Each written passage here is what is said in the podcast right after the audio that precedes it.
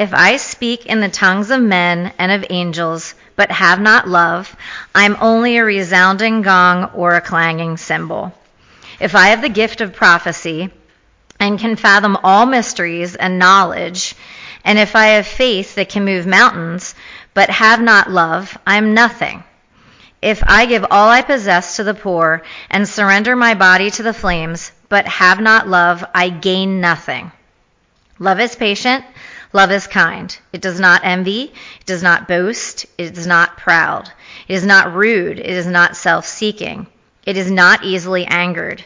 It keeps no record of wrongs. Love does not delight in evil, but rejoices with the truth. It always protects, always trusts, always hopes, always perseveres. Love never fails, but where there are prophecies, they will cease. Where there are tongues, they will be stilled. Where there is knowledge, it will pass away.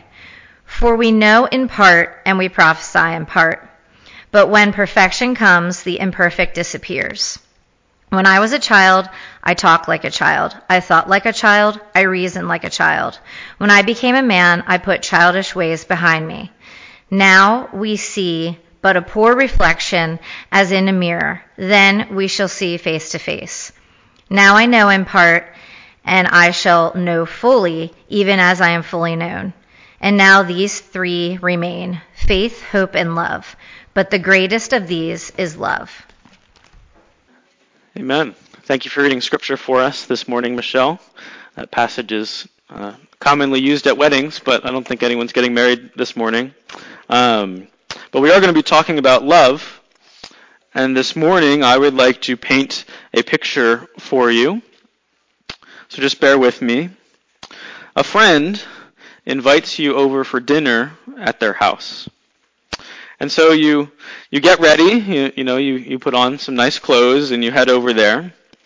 And you enter into their house, and there in front of you, you see it.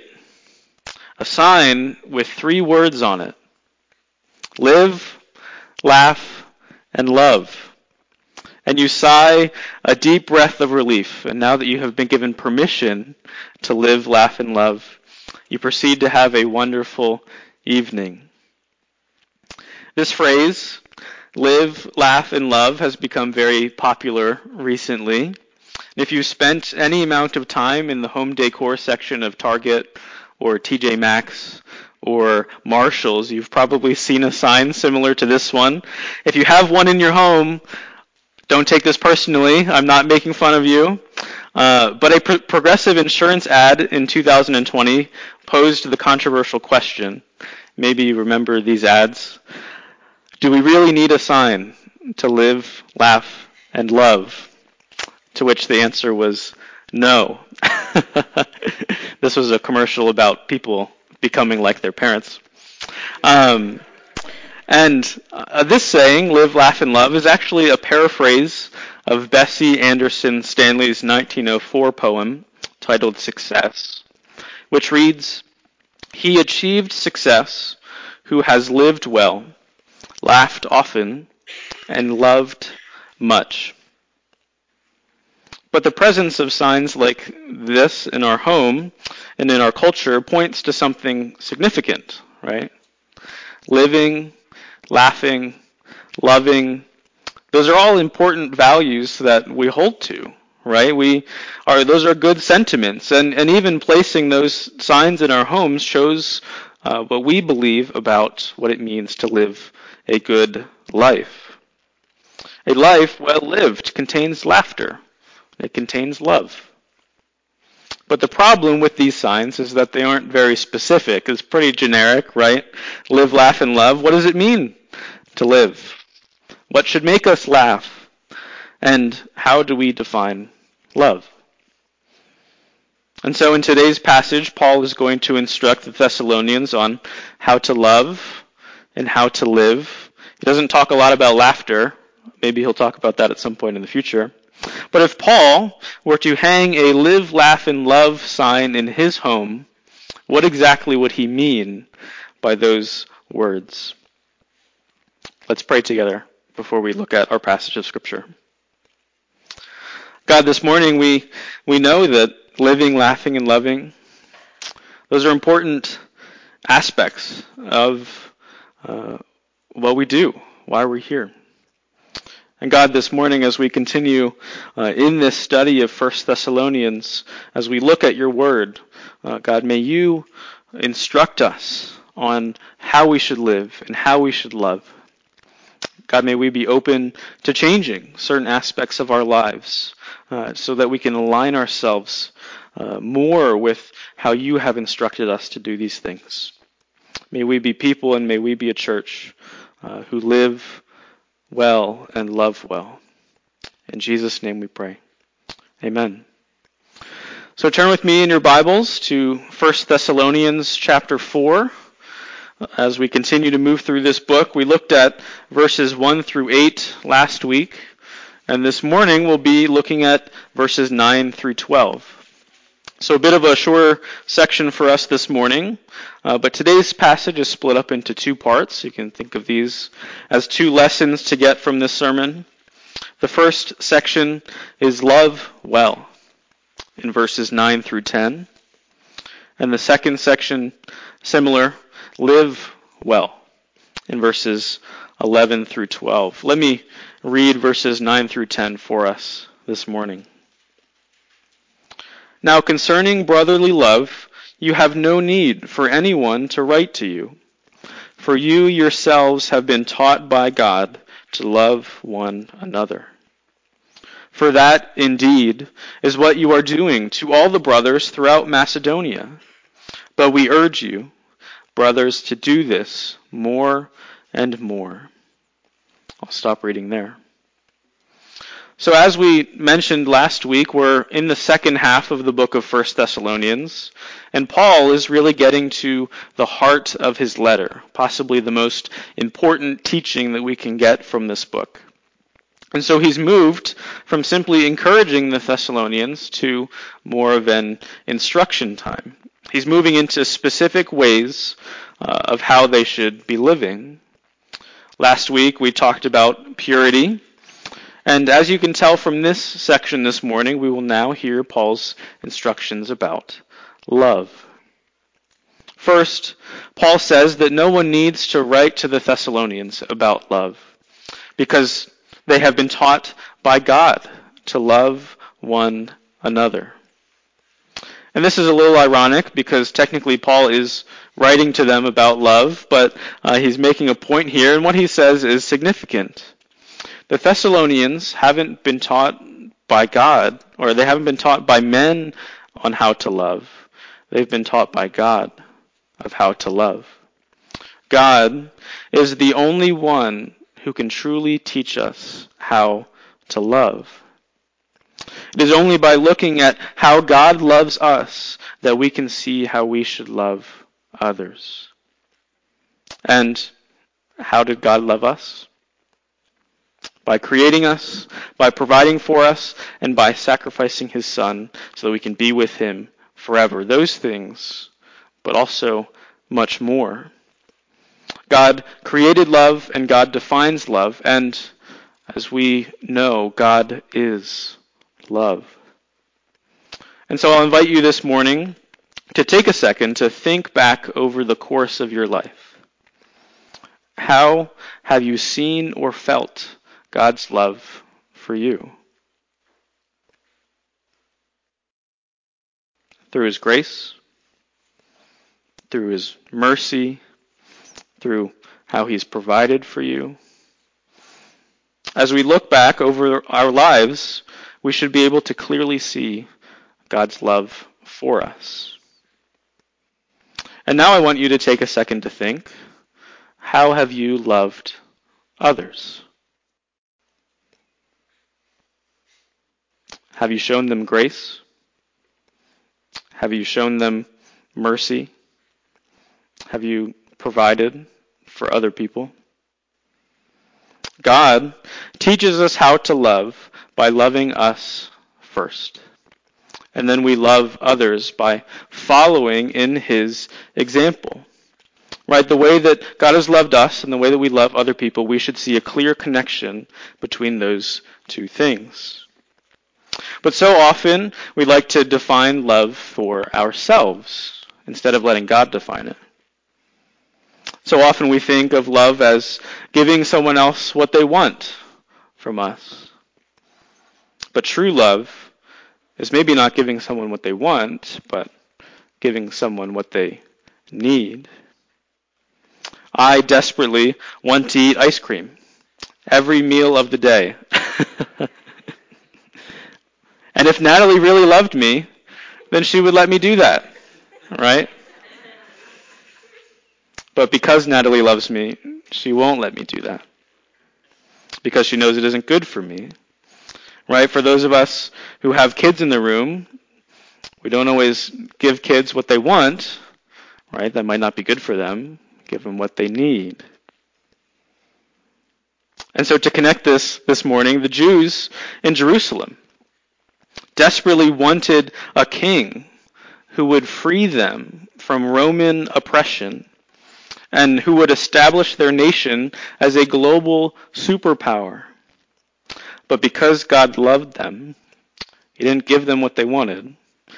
He gave them a king who would free them from the oppression of sin and who would establish a heavenly kingdom here on earth.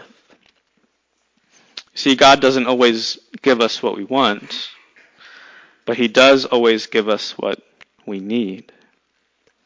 And this is how we know that He loves us. This is how we should strive to love others. And Paul continues on in verse 10 by saying that the Thessalonians are doing this. And, uh, you know, this shouldn't really surprise us because Paul has said things like this about the Thessalonians before. But we can gather that the Thessalonians have done a good job of loving people in their church, but also loving people in their city. And Paul goes on to say that their love has gone out to all of Macedonia.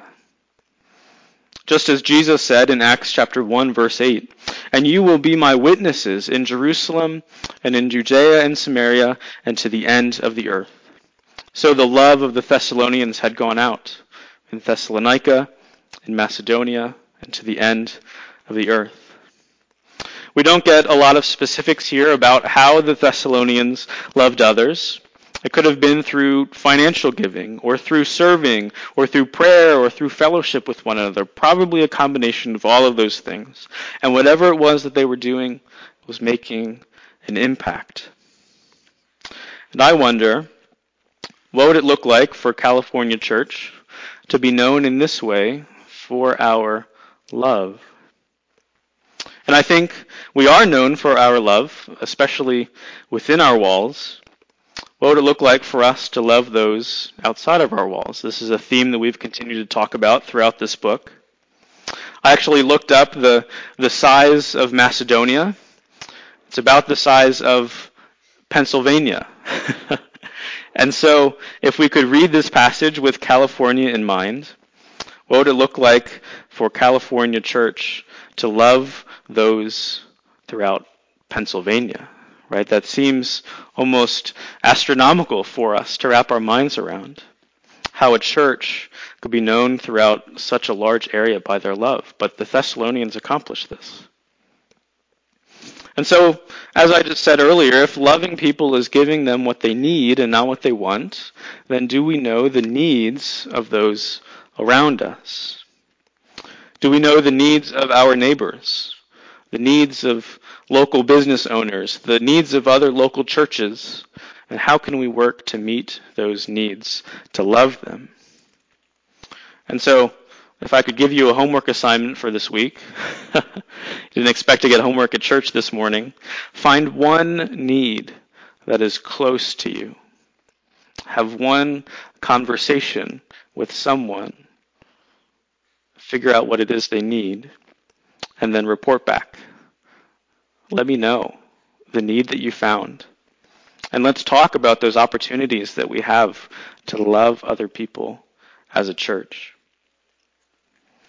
So I've shared some of th- some of this uh, with you already. Um, some of you know that I'm into uh, vintage or retro media, uh, music, that kind of thing. And so I recently uh, set up a booth at a local antique store in Morgantown. And so if you're there, stop by. I'm just kidding. Uh, I've only been there a few times to set up or to cover the floor. Uh, but the one day I'm there, I'm reading a book for, for seminary, and a woman comes up to me. And she's working there too, and she asks me what I'm what I'm reading, and we've talked a little bit before this, and I I think to myself, wow, this conversation can go in a number of different different directions. Uh, and so I tell her that I'm a pastor down the road, close by, and she hears this, and she just full on launches into her story about how she used to attend church but doesn't anymore and had experienced a lot of, of hurt from the church and had been a part of a church that wasn't loving.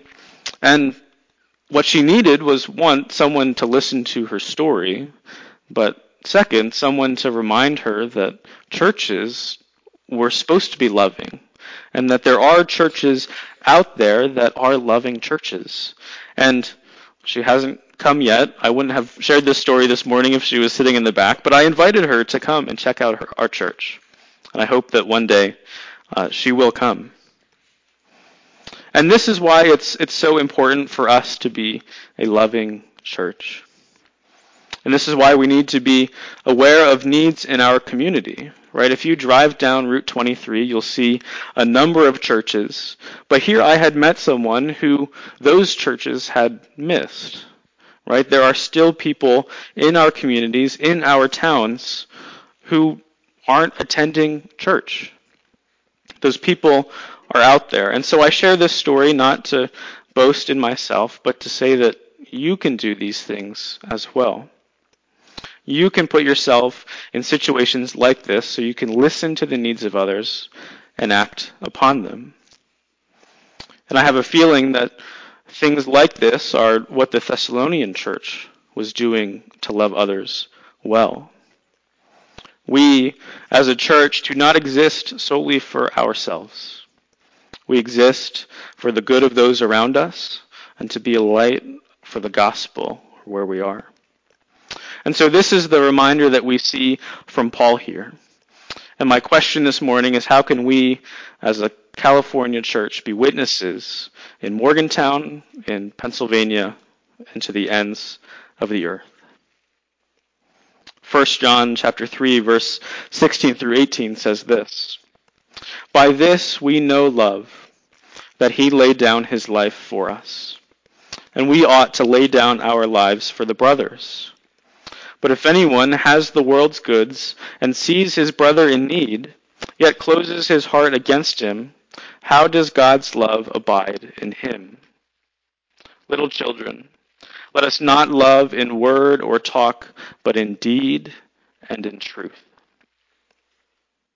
And Paul closes in verse 10 with an important reminder. But we urge you, brothers, to do this more and more just as we talked about last week, the follower of Jesus should never stop growing in their walk with God.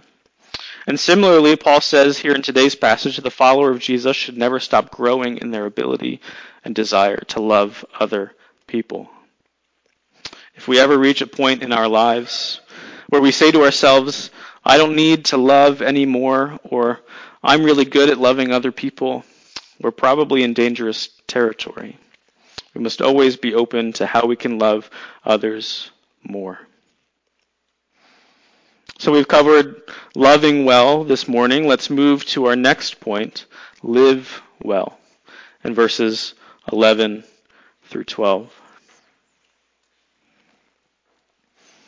And to aspire to live quietly, and to mind your own affairs, and to work with your hands as we instructed you so that you may walk properly before outsiders and be dependent on no one.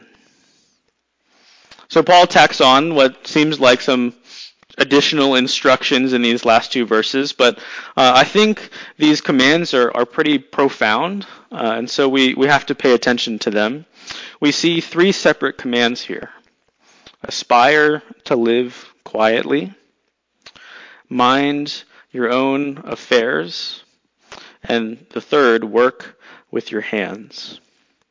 They're simple, possibly easy to overlook, but if we want to live well as followers of Jesus, we have to take these to heart.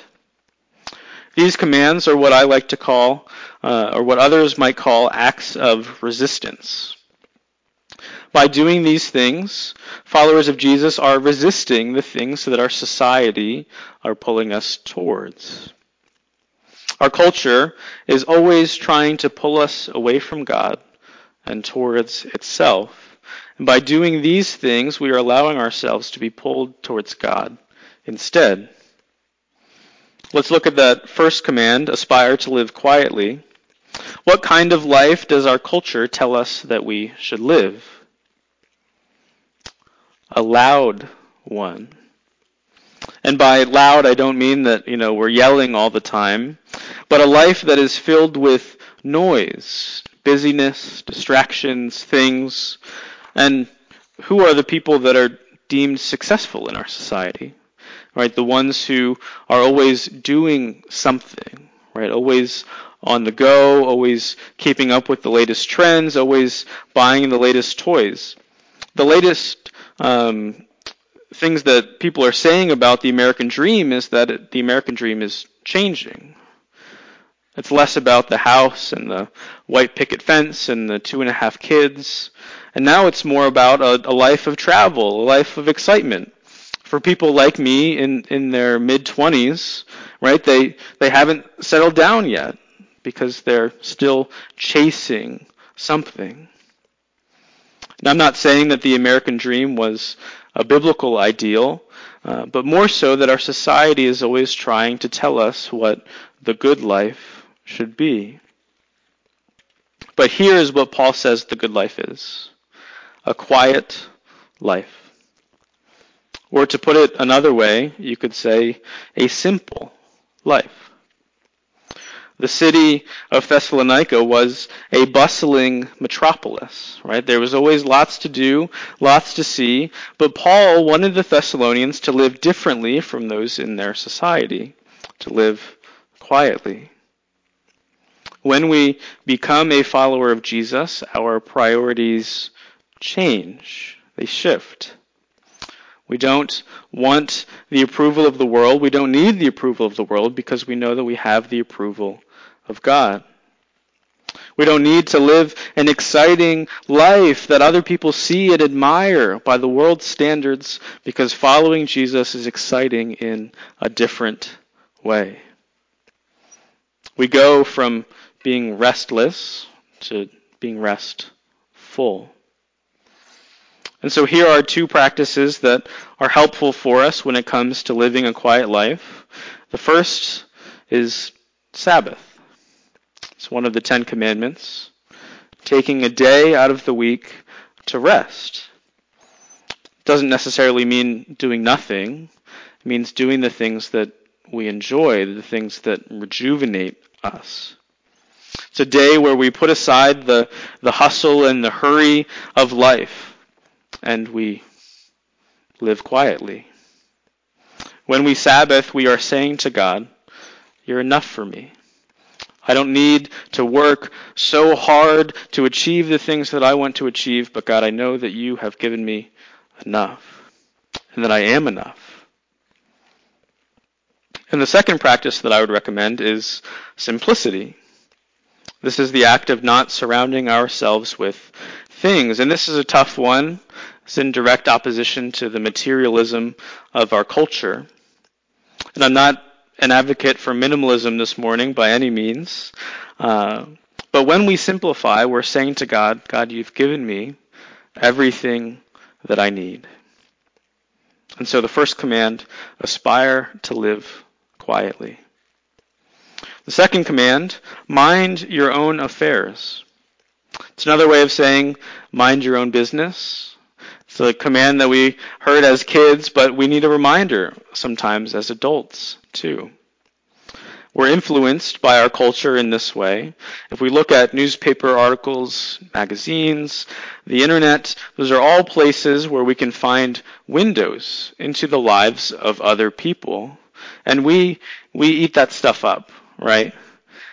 Especially when it comes to celebrities. But what do I gain as a follower of Jesus from reading the latest scoop about what's going on in the royal family or the life of the Kardashians or something like that, right? And it's it's relatively harmless when it's, you know, looking into the life of someone that I don't know. But it's when we get involved or too involved in the lives of people that we do know that we get into trouble. Nothing destroys the unity of a church like gossip does. And gossip is communication without consequence.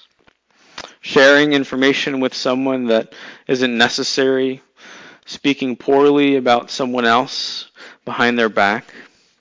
Yes, there are times when it is loving to share something, when asking for prayer or in the case of an emergency, but more often than not, our concern is more of a means of demeaning others and building ourselves up. And so we we must be careful. And so Paul's command is to mind your own affairs. To focus more on your own life, how you could be doing better. We are not to be like our society, which loves its gossip. And finally, Paul says his last command work with your hands. It's an interesting command, and it likely comes from the Greeks who viewed manual labor as a lower form of work. They saw manual labor as inferior, right? The philosophers, those were the important people doing the important work, but uh, those who, who served the society, those people were less important. And so Paul is reminding the Thessalonians that before God, all work is valuable followers of Jesus should be the hardest working members of society, no matter what they do, because they're working for God and not for themselves. And so I don't think Paul is necessarily voicing his preference for blue collar work over white collar work, but he's instead encouraging the Thessalonians to be productive members of society. They were not to be lazy, because laziness would give them a bad reputation, and work gives us something to do, keeps us out of trouble. But it also gives us connections, relationships with people that we wouldn't meet otherwise. And so Paul commands that those who are able work with your hands. And just to sum up the three commands on how to live well aspire to live quietly, mind your own affairs, and work with your hands. And Paul gives the reason for these commands in verse 12 so that you may walk properly before outsiders and be dependent on no one. People are watching the way that you live your life. And how we live is a great way to share the gospel with other people when we resist the pull of our society and we live the way that God intended for us to live, people will take notice. Hey, there's, there's something different about you. Why, why do you live the way that you do? Why do you live such a quiet, simple life? Everyone else that you know is out chasing all these things, but what, what's different about you and the way that you live? Why don't you talk badly about other people? Everyone around you at work seems to love the rumor mill, but you never take part. Why, why is that? Why do you work so hard? Everyone else around you seems to be slacking off, especially on a Monday or a Friday, but you're always diligently working. Why? What's going on?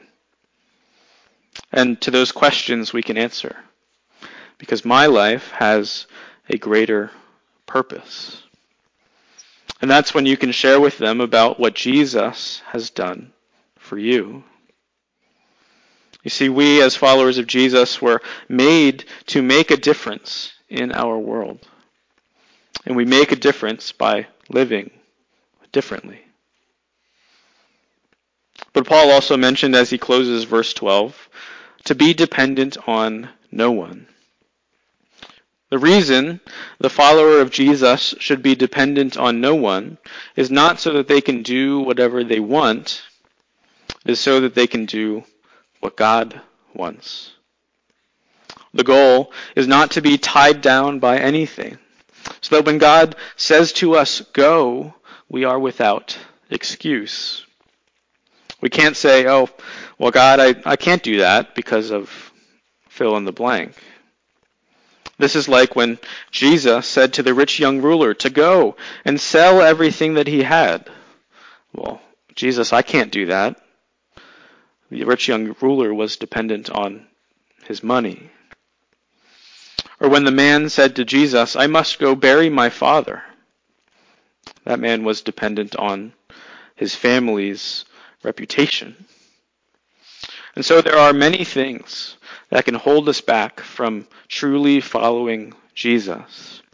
But the goal is to set ourselves free from those things so that we can be ready to go where God calls us to go. As I was studying uh, this this second section for this morning, all I could think of was the Garden of Eden, right? It's a place where Adam and Eve loved well and a place where they lived well. Right? They they lived quietly because well there probably wasn't much to do in the garden besides walking with God. They kept to their own affairs and they got into trouble when they started listening to the serpent. And they worked with their hands, right? They tended to the garden. And so to follow these commands, to uh, live and love in the way that Paul describes for us here, is to go back, to almost restore an image of what it meant to live in the garden with God. It's an act of resistance for us as followers of Jesus. And the world will take notice as we seek to love and live well. Let's pray together. Father, this morning, this this passage is um, quite quite specific, um, very practical, but also challenging for us. And God, we know that uh, loving well and living well are those are tough things, and we always have an idea of how we in our in our lives could seek to love well or to live well. But God, may we submit to how you have defined these things for us. May we be a light to other people in how we love and how we live. May the world take notice, and may we use that as an opportunity to share the love of Jesus with others. It's in Jesus' name that we pray. Amen.